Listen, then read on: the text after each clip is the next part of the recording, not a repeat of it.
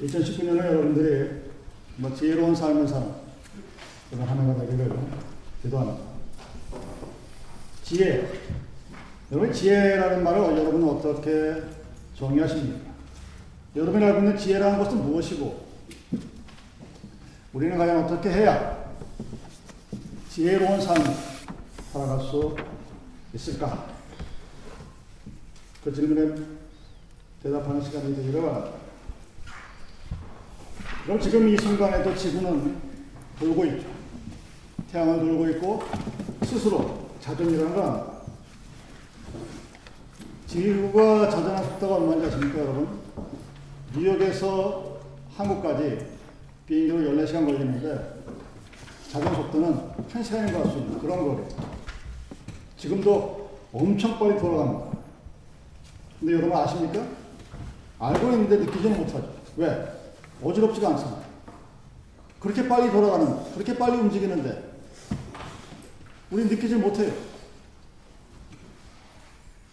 이 관계를 여러분이 어떻게 잘 해석할 수 있는가 생각하기, 생각하시기를 바랍니다. 오늘은 지구가 태양 한 바퀴 돌다가 원래 자리로 돌아온 날입니다. 이 새로운 해, 성경이 말하는 지혜, 그리고 그 지혜에 비추었을 때, 아, 우리는 정말 지혜로운 삶을 살아가는 사람들이구나 하는 그 하나님의 은혜를 누리며 살아가는 저와 여러분들이 되기를 바랍니다. 먼저 성경에서 말하는 그 지혜 말하기 전에 성경은 지혜에 대해서 굉장히 많은 곳에서 언급을 합니다. 그래서 어떤 성경의 어느 장, 어느 구절에 따라서 그 정의가 아주 달라요. 그래서 일률적으로 이것입니다 하고 말았어요. 그러니까 참 힘든 것이 성경에서 말하는 지혜입니다. 그래서 우리는 먼저 성경의 지혜를 말하기 전에 일반적으로 우리가 알고 있는 세상 사람들에 대한 지혜에 대한 정의부터 먼저 알아보는 것이 좋을 것으로 생각합니다. 일반적으로 우리들이 알고 있는 세상의 지혜에 관한 정의는 이렇습니다. 그 첫 번째가 factual knowledge, 두 번째가 situational insight, 그세 번째가 necessary result. 이 세 가지가 합쳐져 있는 것을 세상은 지혜라고 합니다. 뭔가 실전 지식이 있고 어떤 상황에 대한 insight, 통찰력이 있어요. 그리고 그 둘을 가지고 어떤 문제를 해결할 수 있는 power to solve, 문제 해결 능력이 바로 세상에서 말하는 지혜입니다. 아주 쉽게 얘기하면, 자, 전쟁이 일어났어. 그 전쟁에 지휘관이 있습니다. 그 지휘관은 뭘 알아야 될까요? 나의 약점이 뭐고, 상대편의 강점이 무엇인지, 내가 있는 곳이 어딘지, 적군이 있는 곳이 어딘지, 그걸 먼저 알아야 되겠죠. 그것이 팩츄얼 알리지. 그리고 그 알고 있는 팩츄얼 알리지를 바탕으로 해서 내가 언제 어느 때 적군을 공격할 것인지, attack할 것인지 아니면 defense 할 것인지를 찾아내야 돼. 소위 말해 insight가 있어야 됩니다. 그리고 그 knowledge와 insight를 통해서 뭔가 문제 해결을 시도해야 됩니다. 그래서 내가 언제 공격 명령을 내릴지를 스스로 판단해야 돼. 이것이 바로 세상에서 말하는 지혜입니다. 상당한 용기가 필요하죠. 내가 나와 상대편의 약점과 장점을 모두 알고 있고 지리적인 문제도 알고 있고 모든 걸 다 알고 있고 야 이렇게 하면 이길 것 같지만 그렇다고 해서 항상 내가 이긴다는 보장은 없는 것이 우리가 있는 세상의 지혜입니다. 그래서 우리가 있는 세상의 지혜를 문제 해결을 능력으로 해서 스스로 내가 알고 있는 지혜와 통찰력과 문제 해결 능력으로 어떤 것들을 해결해서 새로운 방법으로 나가기 위해서는 때로는 담대함이 필요해요. 용기가 필요합니다. 만약에 지도자가 여러분 스스로가 여러분의 인생에 대해서 어떤 때는 게을르고 어떤 때는 무섭고 어떤 때는 그것을 무시하고 현실에 대한 통찰이 부족하면 우리는 세상의 지혜를 갖고 있을지 몰라도 그 지혜가 꼭 성공을 보장하지는 못합니다. 그래서 세상에 말하는 지혜의 모습이에요. 하나님은 그 지혜를 그 지혜가 있으면 성공하는 것을 개런트합니다. 보장하십니다.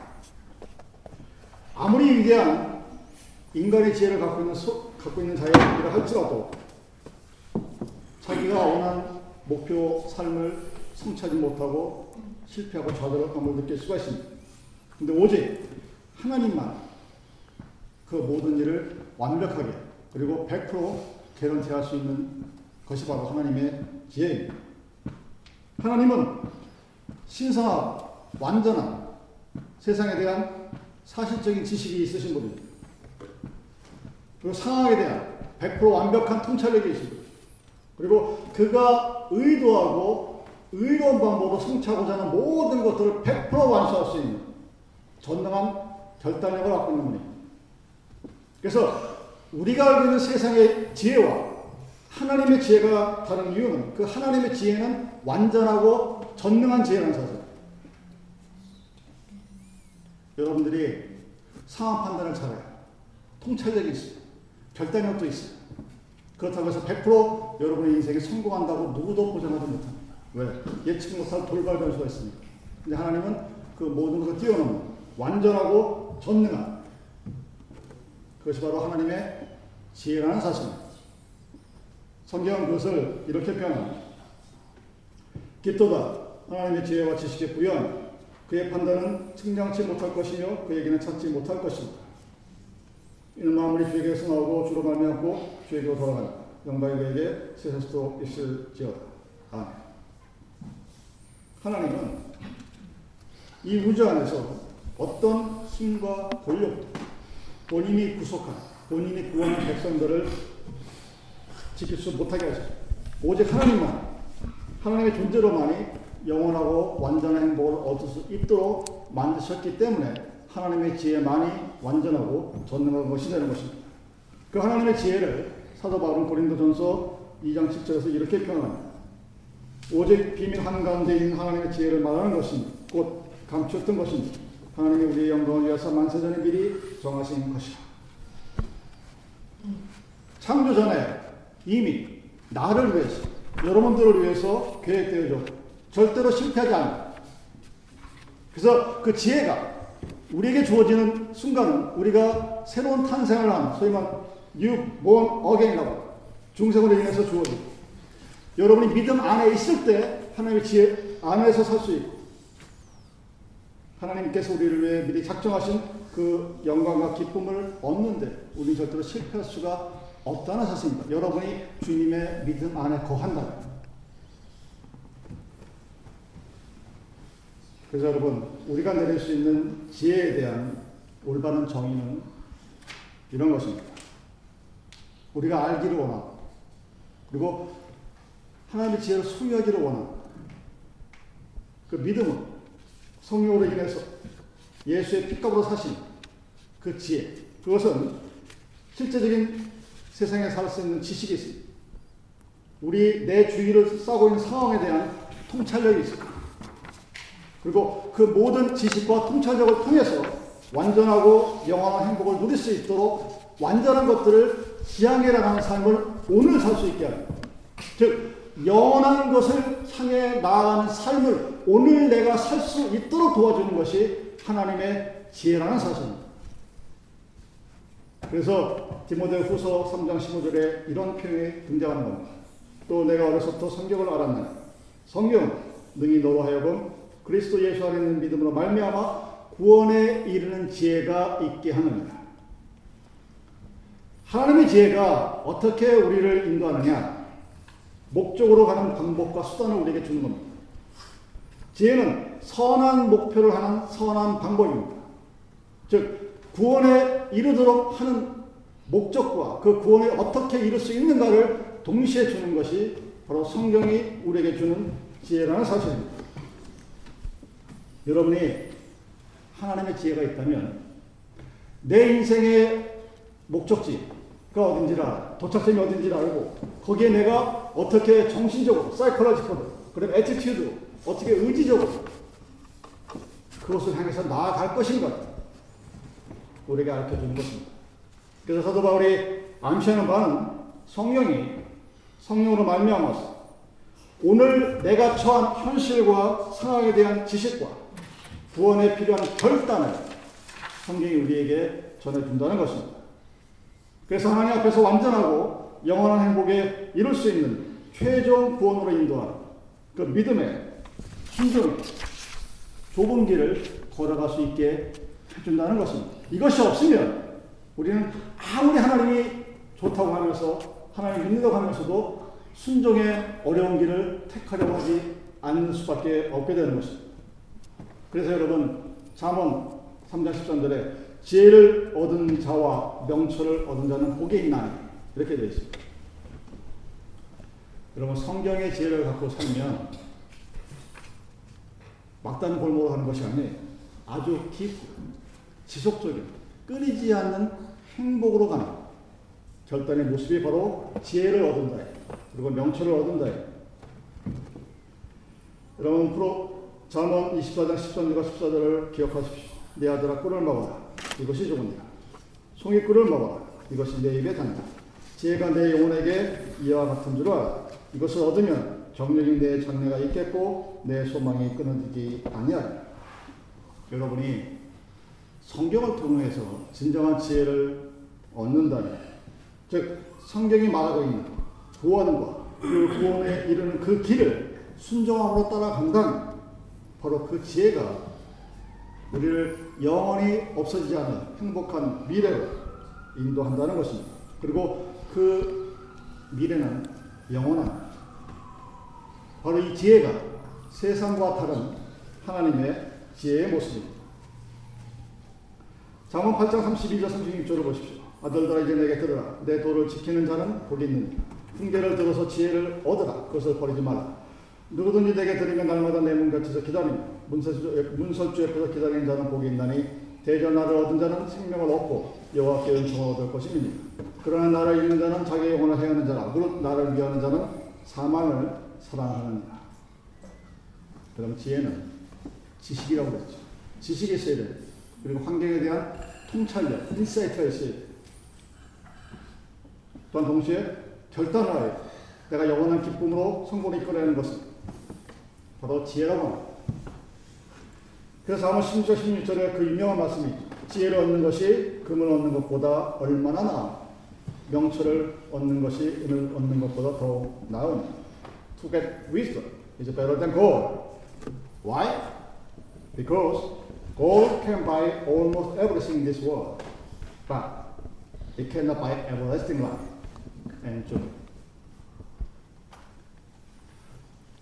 여러분이 세상에 가서 탐하나 세상에 가서 가질 수 있을지 모르겠지만 하나님만이 주실 수 있는 everlasting life and everlasting joy. 그 삶과 기쁨을 여러분 얻을 수 없기 때문에. 그래서 지혜를 찾는 사람은 삶을 찾는다고 얘기하고 지혜를 찾지 않는 사람들은 죽음을 사랑한다. 말하고 있는 것입니다. 무식한 자는 미련한 것을 즐겨하여 명철한 자는 그 길을 바르게 하느니라. 금보다 지식을 진주보다 지혜를 잠언 기자가 우리들에게 충고하는 것입니다. 왜냐하면 여러분이 하나님의 지혜를 갖고 있으면 세상의 것 위에 하나님 것을 가질 수 있지만 하나님의 지혜가 없으면 세상 것은 가질 수 있을지 모르겠지만 여러분 인생의 말년에 야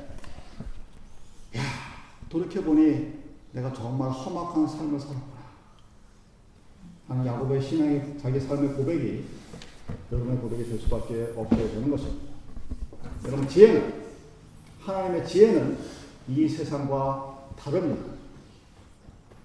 어떻게 그 세상과 다른 하나님의 지혜를 얻을 수 있을까? 성경은 지혜를 얻기 위해서 먼저 그를 높이라고 얘기해요. Get wisdom by prizing. 지혜를 높이라고 얘기해요. prize her highly, and she will exalt you. 그를 높이면, 여러분 지혜를 찾으면, 지혜가 나를 더 영화스럽게 하겠구나. 그를 품으면, 지혜가 나를 영화롭게 하리라 하고 얘기해요. 여러분의 top priority, 하나님이라면, 그 하나님에게 가장 먼저 구해야 될 것이 무엇이냐? 바로 하나님의 지혜라는 사실입니다. 여러분 자녀들에게 물려줄 신앙의 유산의 가장 첫 번째는 바로 하나님의 지혜입니다. 그 지혜를 찾으라고 얘기해요. 그 지혜를 찾기 위해서 그를 높여야 돼. 이스팅, desire, cherish, own. 지혜를 대하는 그 태도가 여러분들에게 먼저 있어야 됩니다.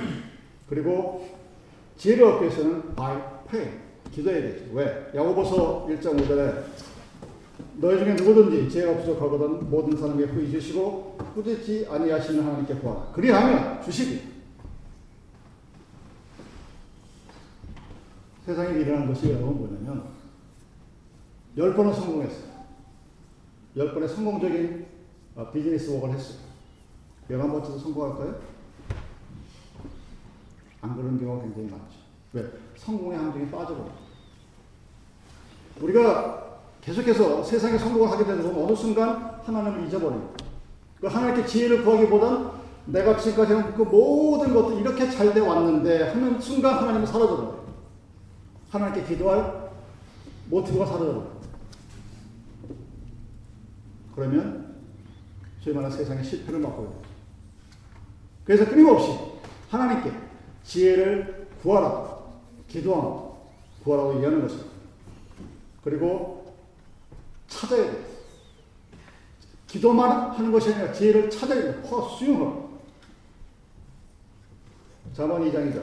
내 귀를 주에 기울이며 내 마음을 명철에 두며 은을 구하는 것 같이 그것을 구하며 감춘 보배를 찾는 것 같이 그것을 찾으면 여호와 경외를 깨달으며 하나님을 알게 되는 게 hidden treasure예요.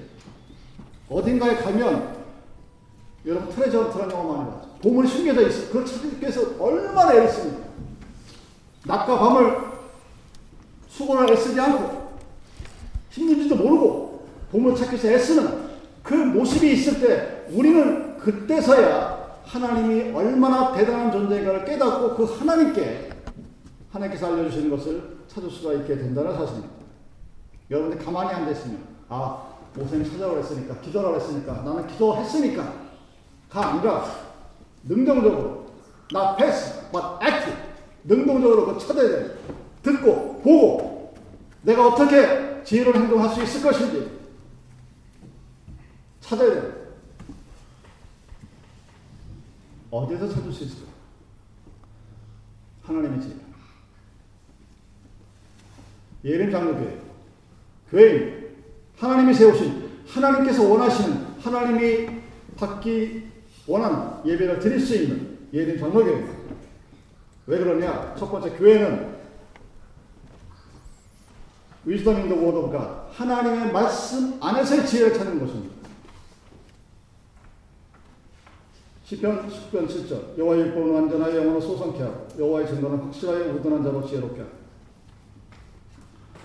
여러분 교회는 세상에 줄 수 없는 것을 주는 곳이 교회예요.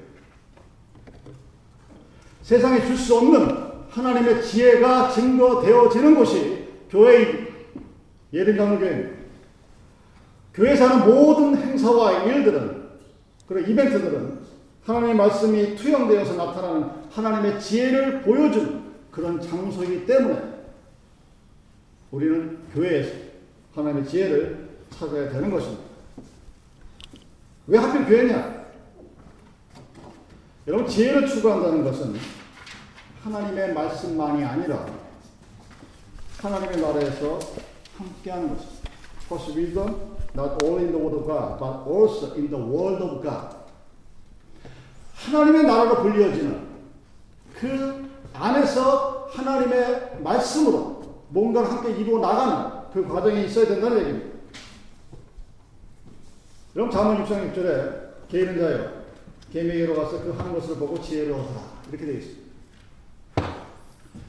다시 한번 말씀드리지만 교회는 세상의 재미와 즐거움을 추구하는 곳이 아닙니다. 줄 수 있겠죠. 세상에 즐거움도 있어요. 그러나 그것이 우리의 top priority가 아니라는 소리입니다. 교회는 성경을 함께 읽고 하나님을 찬양하고 말씀을 배우고 나누고 그리고 익힘으로 세상의 모습이 아닌 하나님 나라의 모습이 어떠하다는 것을 이 땅 위에 보여주어야 될 존재 이유가 있는 것입니다. 여러분이 교회를 통해서 아 우리 교회가 지향하는 하나님의 나라가 이런 모습입니다 하는 것을 보이지 못한다면 그것은 이미 교회가 아니에요. 하나님의 교회가 아닙니다. 세상 교회. 세상에 있는 재미와 즐거움을 왜 하나님 나라에서 찾습니까? 이미 다 얻을 수 있는데 돈만 있으면 잘난 척만 하면 다 즐길 수 있는데 왜 하필 그걸? 교회에 와서 그걸 못 해가지고. 하나님의 지혜가 없는 사람들이 만들어간 공동체의 모습. 여러분 교회는 단순히 하나님의 지혜인 말씀을 배우고 익히는 것만이 아니라 그 말씀을 통한 지혜로 인해서 우리와 함께 이루어 나가는 공동체의 모습을 하나님의 나라의 모습으로 이 땅에 보여줘야 돼. 그런 역사적인 사명과 존재 의식이 있는 것이 바로 교회이기 때문에. 그래서 교회에서 우리는 지혜를 찾을 수가 있게 됩니다. 그러기 위해서 여러분, 지혜를 구하기 위해서는 세 번째로 지혜로운 자와 함께 걸어 다녀야 됩니다.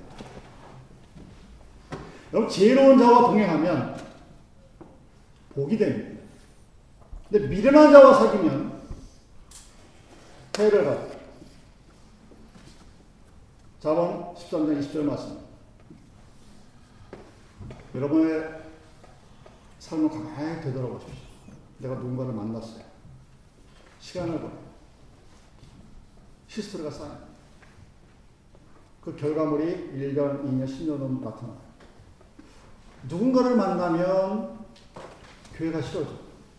교회가 싫어지, 싫어지게 하시는 분들이 있어요. 그 내가 뭐 잘못 믿나? 아, 우리, 우리 교회 목사님은 왜 그러지? 우리 교회 성도들은 왜 그러지? 어, 쟤는 왜 저러지? 나는 이런데? 그런 마음을 하게 하는 사람도 있는 반면에 누군가를 만나면 아, 내가 더 기도해야 되겠다. 내가 더 말씀을 더 읽어야 되겠다. 내가 더, 더 열심히 해야 되겠다. 하는 마음을 느끼게 해주는 사람이 있습니다. 누가 현명한 사람입니까? 누가 미련한 사람입니까? 여러분이 누구를 만나든 아무도 뭐라고 못합니다. 근데 여러분이 여러분 삶을 돌아보다가 저 사람을 만났을 때 나의 길이 하나님과 멀어져 가는지 가까워져 가는지를 생각해 보시기 바랍니다. 알고 있음에도 불구하고 내가 저 사람을 만나면 하나님과 좀더 멀어지는 느낌이 들어요. 바보가 아닌 이상. 그럼에도 불구하고 그를 계속 만나서 즐기겠다는 건 그야말로 미련한 자, 우둔한 자. 결국엔 삶이 아닌 죽음이 선물로 나타납니다. 내가 누구를 만날 것인가? 누구를 만나, 만나지 말 것인가? 뒷선, 구별할 수 있는 것. 그것도 하나님의 지혜입니다. 만나면 좋은 사람들 있죠. CF 속에 나온 거죠. 만나면 좋아요. 만나면 하나님에 대해서 더 알고 싶어지고, 만나면 더 하나님과 함께 더 기도하고 싶어지고, 그런 사람들이 있다면, 여러분 그런 사람들과 계속 만나십시오. 만날 때마다 뭔가 complain이 계속 쌓이고, 그에 대해 불만이 쌓이게 하는 사람이 있으면, 그런 사람의 관계는 스스로 정리하셔야 돼요. 왜? 그게 지혜예요. 현명한 사람들, 지혜로운 사람을 구별할 수 있는 것도 하나님의 지혜이기 때문입니다. 왜냐하면 하나님은 여러분들이 이 땅을 혼자 걸어가도록 만들지를 않으셨습니다. 현명한 사람과 지혜로운 사람과 함께 걸어가는 것이 혼자 걸어가는 것보다 혼자 판단하는 것보다 훨씬 더 여러분들을 지혜로 현명한 자로 만들어 주기 때문인 것입니다. 그래서 우리는 영원한 빛 안에서 지혜를 찾아야 됩니다. 시편 90편 12절 우리에게 우리 날 계수함을 가르치사 지혜의 마음을 하소서. 여러분 지혜의 마음을 어떻게 얻을 수 있을까 하나님께 내가 내 날의 계수와 무슨 얘기냐면 내가 span of life를 아는 거예요. 아, 내 삶이 80세까지겠구나. 90세까지, 100세까지 알면 오늘을 지혜롭게 살 수 있다고 얘기해요. 그럼 교회에서 여러분들은 때때로 성령의 충만하심을 느낄 수도 있지만 또한 동시에 죽음의 그림자가 항상 함께 있음을 알게 되고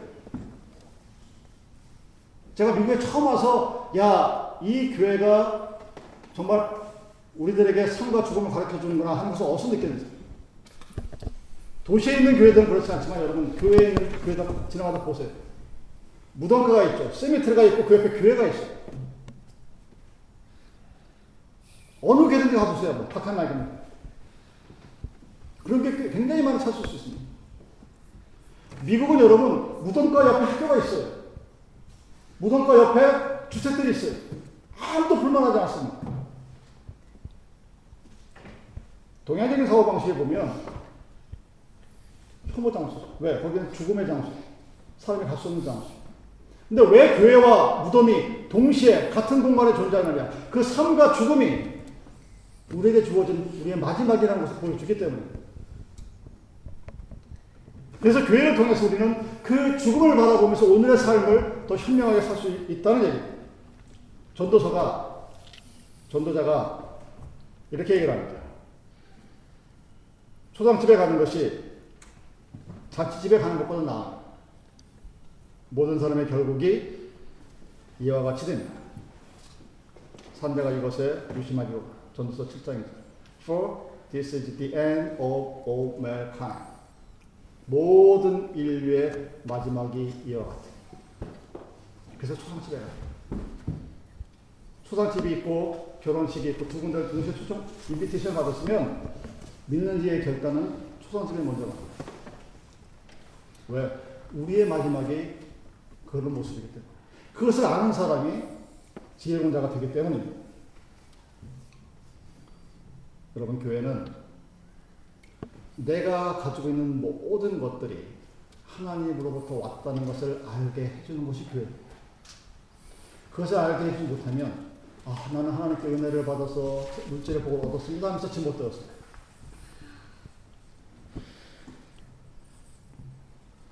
예수 그리스도부터 나에게 주어진 모든 감사와 기쁨과 삶의 모든 것들이 그로부터 온 것을 알게 해주는 것이 교회이기 때문에 우리는 교회에서 하나님의 지혜를 찾아야 되는 것입니다. 골로시안 1장 16절. 만물이 그에게 창조되되 하늘과 땅에서 보이는 것들과 보이지 않는 것들과 혹은 보좌들이나 주관들이나 정사들이나 권세들이나 만물이 다 그로 말미암아 창조되었고 또한 그가 만물보다 먼저 계시고 만물이 그 안에 함께 섰느니라. 그 안에는 지혜와 지식의 모든 보화가 감추어 있느니라. 여러분들이 몰랐던 지혜의 모습입니다. 여러분들이 찾지 않았던 지혜의 모습입니다. 여러분들이 별로 좋아하지 않았던 지혜의 모습입니다.